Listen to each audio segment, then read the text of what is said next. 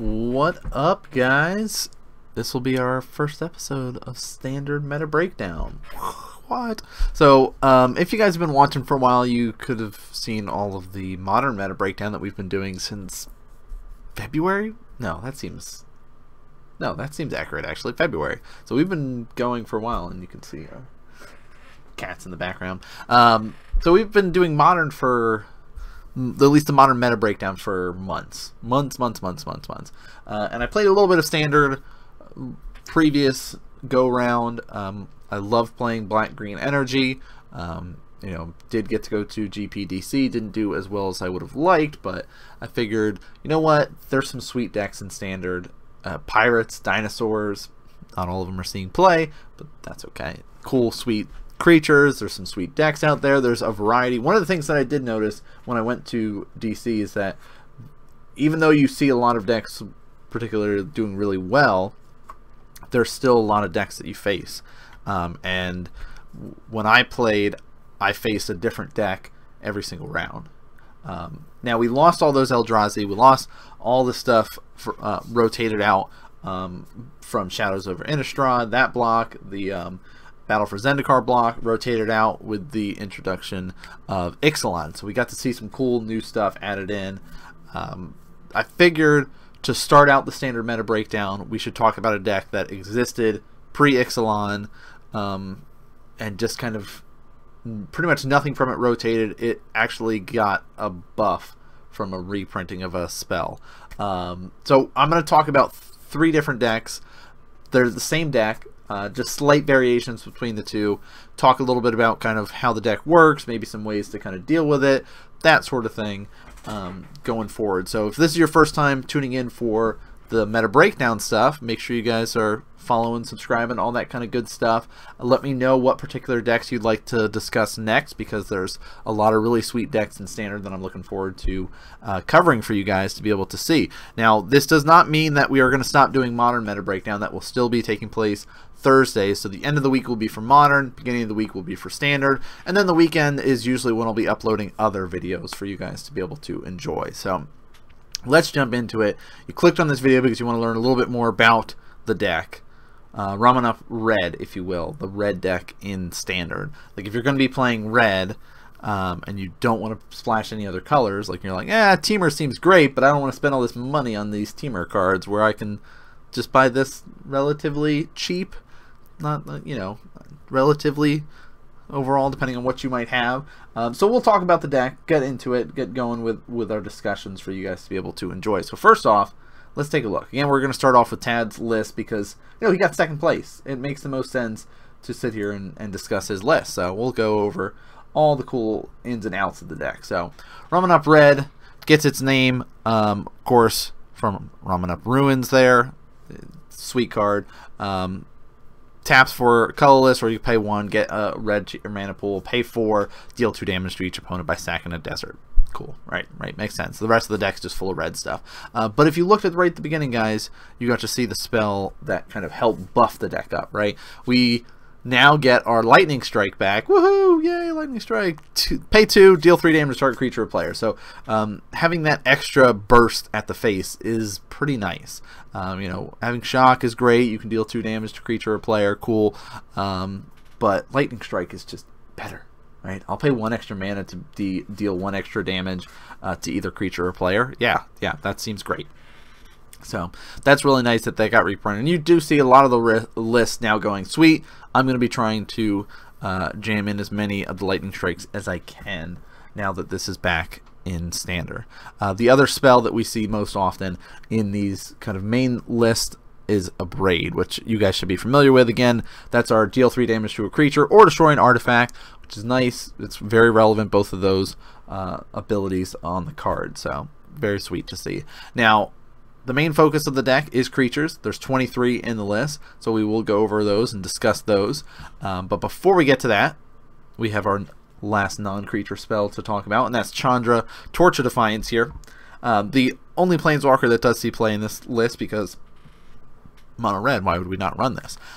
Plus, it can generate card value, help ramp out stuff if maybe you're trying to go for like a Glorybringer play, or it can just kill off a creature.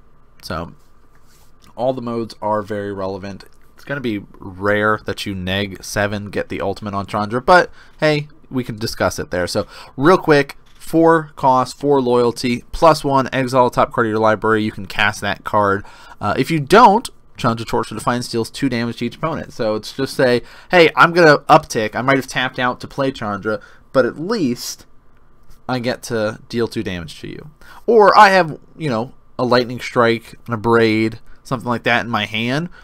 You know what? I'll +1 her, get 2 red mana, and just shoot you down or kill that creature or something like that. -3, deal 4 damage to target creature. So very nice. All right, the creatures.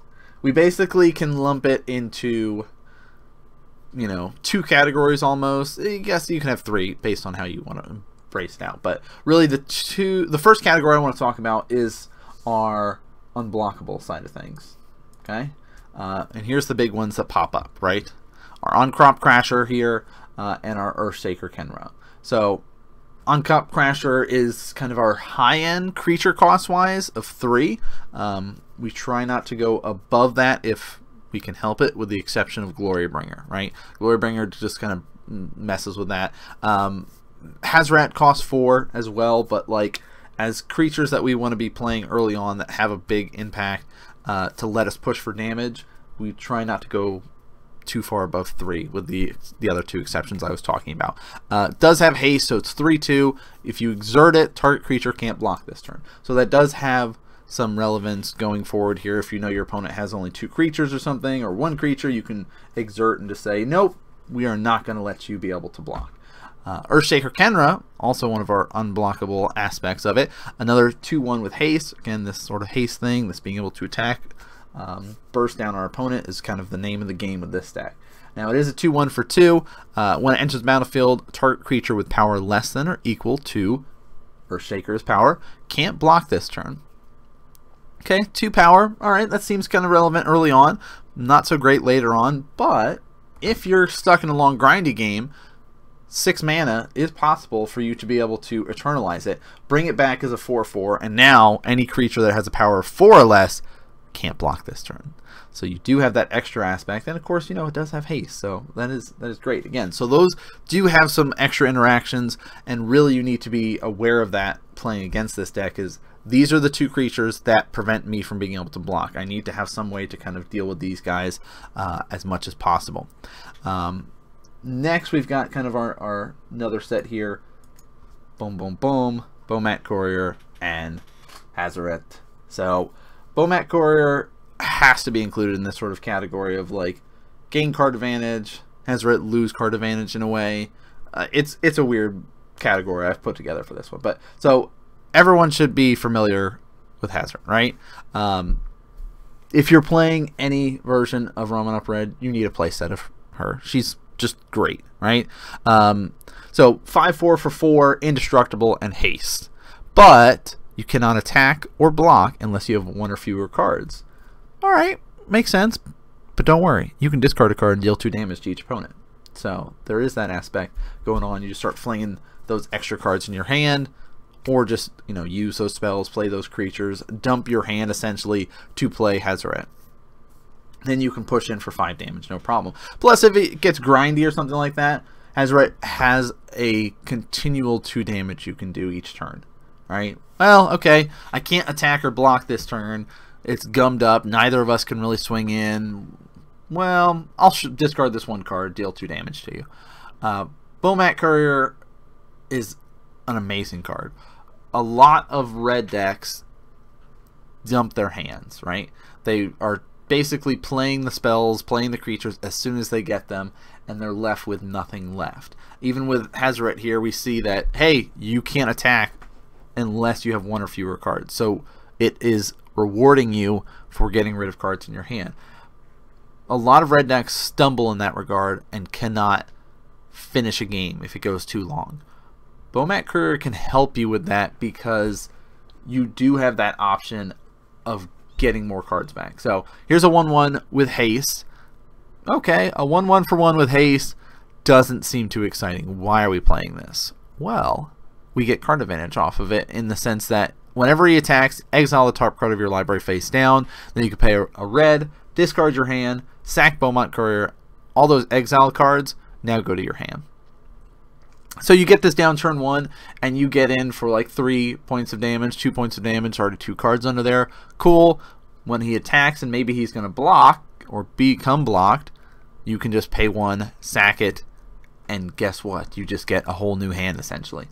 It's rare that you're going to be getting like 5 cards off it, but it is quite possible. It has happened. You can feel great when you're sitting there with 3 cards under it, and you know you've dumped out the rest of your hand. Here's your lands, here's your other creatures, maybe you've lightning strike something, maybe you've shocked something, who knows? And now you're like, well, I haven't gotten a Hazoret yet. I'm just kind of stuck right now. I've got maybe 1 card left in my hand, but this Bomat Courier has 3 cards under it. I'll attack, get another card exiled, and then sack it before he gets blocked and destroyed. Basically reloading your hand and ready to keep going with the game. So Bomat Courier is very key in this deck in that regard, being able to reload and play kind of later on. Now, there are 2 other creatures that are in this list here. Kari Zev, of course, our Skyship Raider, makes that sweet 2-1 monkey. You know, how can you not be happy about this? But it's a 1-3 first strike menace. Doesn't seem that great, a 1-3, okay, but you're pretty much always going to be able to deal damage with her because she is a 1-3 with menace. First strike is relevant too. Making a monkey's turn is also a way to kind of push for extra damage because that monkey is tapped and attacking. And maybe it's a big thing that's like a 4-4 and your lightning strikes or shocks can't kill him right away, so maybe them blocking that monkey can help push for the damage there. So, you know, just a little shenanigans with that. The other cool thing that is now on this list are Soulscar Mage. 1-2 for 1 red with prowess. Love those prowess creatures. But we have this little extra thing to deal with creatures more, right? Hey, you might be playing against one of those sneaky snake decks out there, and you can say, oh, that's a nice looking snake you've got there where you would get additional counters placed on you. Cool. I'm going to use my Soulscar Mage, play him down, and then I'm going to lightning strike or shock your creature. And normally that would be dealing non-combat damage, so that means it would put -1 counters on that creature, and your snake doubles the amount of -1 counters. So nice little interaction that you guys will maybe not have thought about, but a great way to help kill off creatures. That's kind of the way it's in here if you're playing against those sort of energy-based decks that can push for extra. Plus, a 1-2 for prowess. It's pretty nice, right? You're going to be abrading, you're going to be shocking, you're going to be doing these things, and you should be able to push in for at least 2 points of damage with this guy. Otherwise, hey, here's a 1-1, assist me in killing creatures, is kind of how Soulscar Mage. Clear the way for the rest of my guys that really matter, like the Earthshaker, the Hazoret, the Bomat Courier, those sort of things. This is your job, Soulscar Mage, so good on you. Sideboard stuff real quick. For Glorybringer, I mean, the card's great, right? Flying Haste. 4-4, cost 5 though. You can exert it. If you do, deal 4 damage target non-dragon creature and opponent controls. Cool. Makes sense. Want 4 of them in there. That seems good. Harsh Mentor, cost 2 for a 2-2 whenever an opponent activates an ability of an artifact, creature, or land. If it isn't a mana ability, this guy deals 2 damage to that player. Nice little catch-all for some of those interaction stuff. Activating ability, Walking Ballista. I'm going to do 1 damage, remove a counter, do 1 damage, remove a counter, do 1 damage. Well, in order to do that, I'll have to take 2. Ouch, that hurts. Chandra's Defeat. Hey, mirror matchup, here's a nod to you, right? Chandra's Defeat, 1 red, deal 5 damage, target red creature or red planeswalker. If that permanent is a Chandra planeswalker, you can discard a card. If you do, draw a card. So just kind of a nod to the mirror matchup. I am looking at you, I'm ready to deal with you kind of thing. PNLR, sweet. Hey, we're going to make a colorless Thopter for 3 mana, 2-2 guy. I can be able to sack an artifact. Target creature can't block this turn. Again, having that extra ability, nod to Earthshaker, nod to Ahn-Crop Crasher. We're going to play this kind of unblockable game. Extra Chandras in the sideboard. Hey, we need long grindy stuff, need some extra kind of draw stuff, need some extra damage. Chandra's great for those kind of longer games. We're going to have those in there. And then an extra mountain. I like the extra mountain. You think the way it's set, Glorybringers in here cost 5. You know, Bomat Courier is going to be getting cards off the top of your library. You're going to be throwing stuff away with Hazoret. Having that extra mountain, if you are going to be playing Glorybringer, can be kind of relevant. So I do like that. I mean, you might look through your list and go, yeah, I don't really care about having an extra mountain in the board. That's just like a waste of a spot, right? But it actually is pretty smart. So did want to talk about the first list here of Tad. It's very much a straightforward style of play. It worked out really well. 23 creatures, 12 spells, 1 Planeswalker main board, had 3 in the board. We have a couple other lists, very similar, just slight variations on numbers, and you will see there are those flex spots that we're going to start talking about. Real quick, if I didn't talk about all the lands, so 24 lands, like I said, 14 mountains, 4 ruins for our Ramunap, 2 Scavenger Grounds, for Sunscorched Desert. So Desert's nice because deals 1 damage to target player, adds for a colorless, don't care really, it's that extra point to push against my opponent. I can also use it with my Ramunap to sack a desert. Scavenging Grounds, hey, I heard there's this Esper Gifts list running around, I don't know if you're aware of this, and you're messing with your graveyard. We're just going to put a stop to that right now. So, and guess what, it's a desert, so you can sack it, but there we go for the first list. Second list, real quick, guys. Going through, you can see decreased number of spells, increased number of planeswalkers. Jumped up to 2 Chandra, adjusting only to 2 Abrades this time. 4 Lightning Strikes, 4 Shocks, because hey, I always want to be able to do damage to your face, right? This one cannot. Less artifacts running around now. Cool, we'll work with that.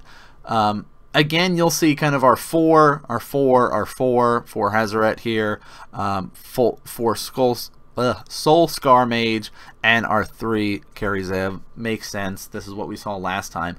But I did want to make a nod to this list in particular because we've got a dinosaur in here. Not only is it a dinosaur, but it's a really good dinosaur to play. All right. So 3 mana for a 3/3 menace. Players can't gain life. Have you played against this blue-white deck? I don't know if you're familiar with it. You know, approach the second sun, gain 7 life. It's pretty good. And you've bursted them down a lot, maybe. It's gotten kind of grindy. Well, let's just put a stop to them gaining any life. That'll be nice. Also, whenever another creature enters battlefield, this will deal 1 damage to that creature's controller. So if you're playing against maybe another red deck and they're dropping down a lot of creatures,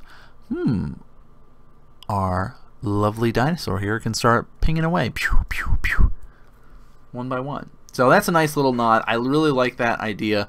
I think that the red deck should at least have this in the sideboard, if not main. If you can't fit it in the main, you should find a spot for it in the sideboard, because I do think it does add quite nicely to the list. Sideboard for this one is nice. Like you see, 3 Glorybringer makes sense, but we're having a Harvester. Harvester is nice to kind of keep yourself alive, right? A 3/5 only cruise for 1, so it's very easy to get that guy online, and you can be able to get lifelink until end of turn for 1 energy. You get 2 energy just from having this enter the battlefield, so easy way to stay in the game, and it flies, so you can also push for extra damage off it. Hey, we've got another Rampaging in here.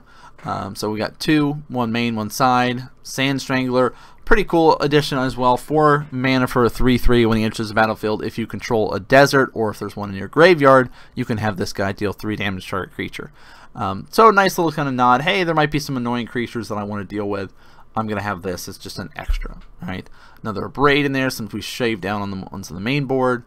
Again, nod to the mirror matchup. Magma Spray is nice for that exile ability. Cool. An extra Chandra here. Scavenging Grounds, we have an extra because we've shaved down to have only 1 main.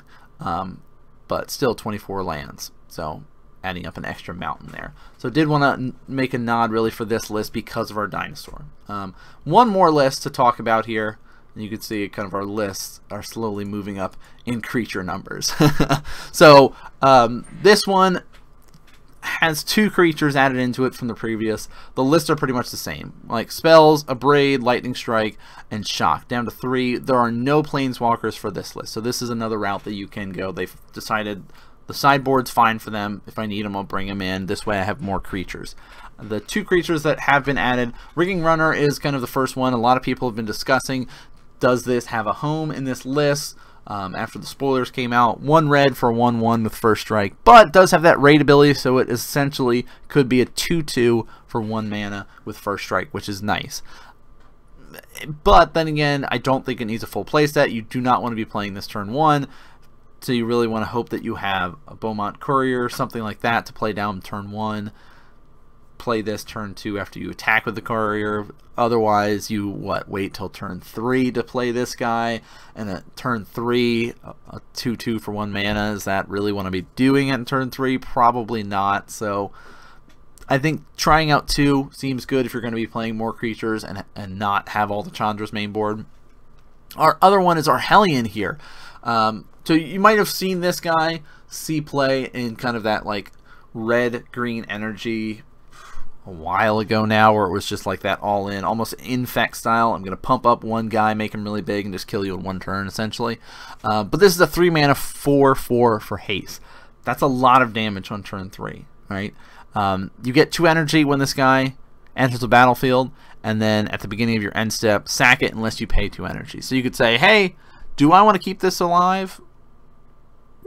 Yeah, you know what? I think I will. I'll pay that 2 energy. Otherwise, you can say, eh, he did what he needed to do. I'm going to save that energy for using with, like, my Harvester or something like that.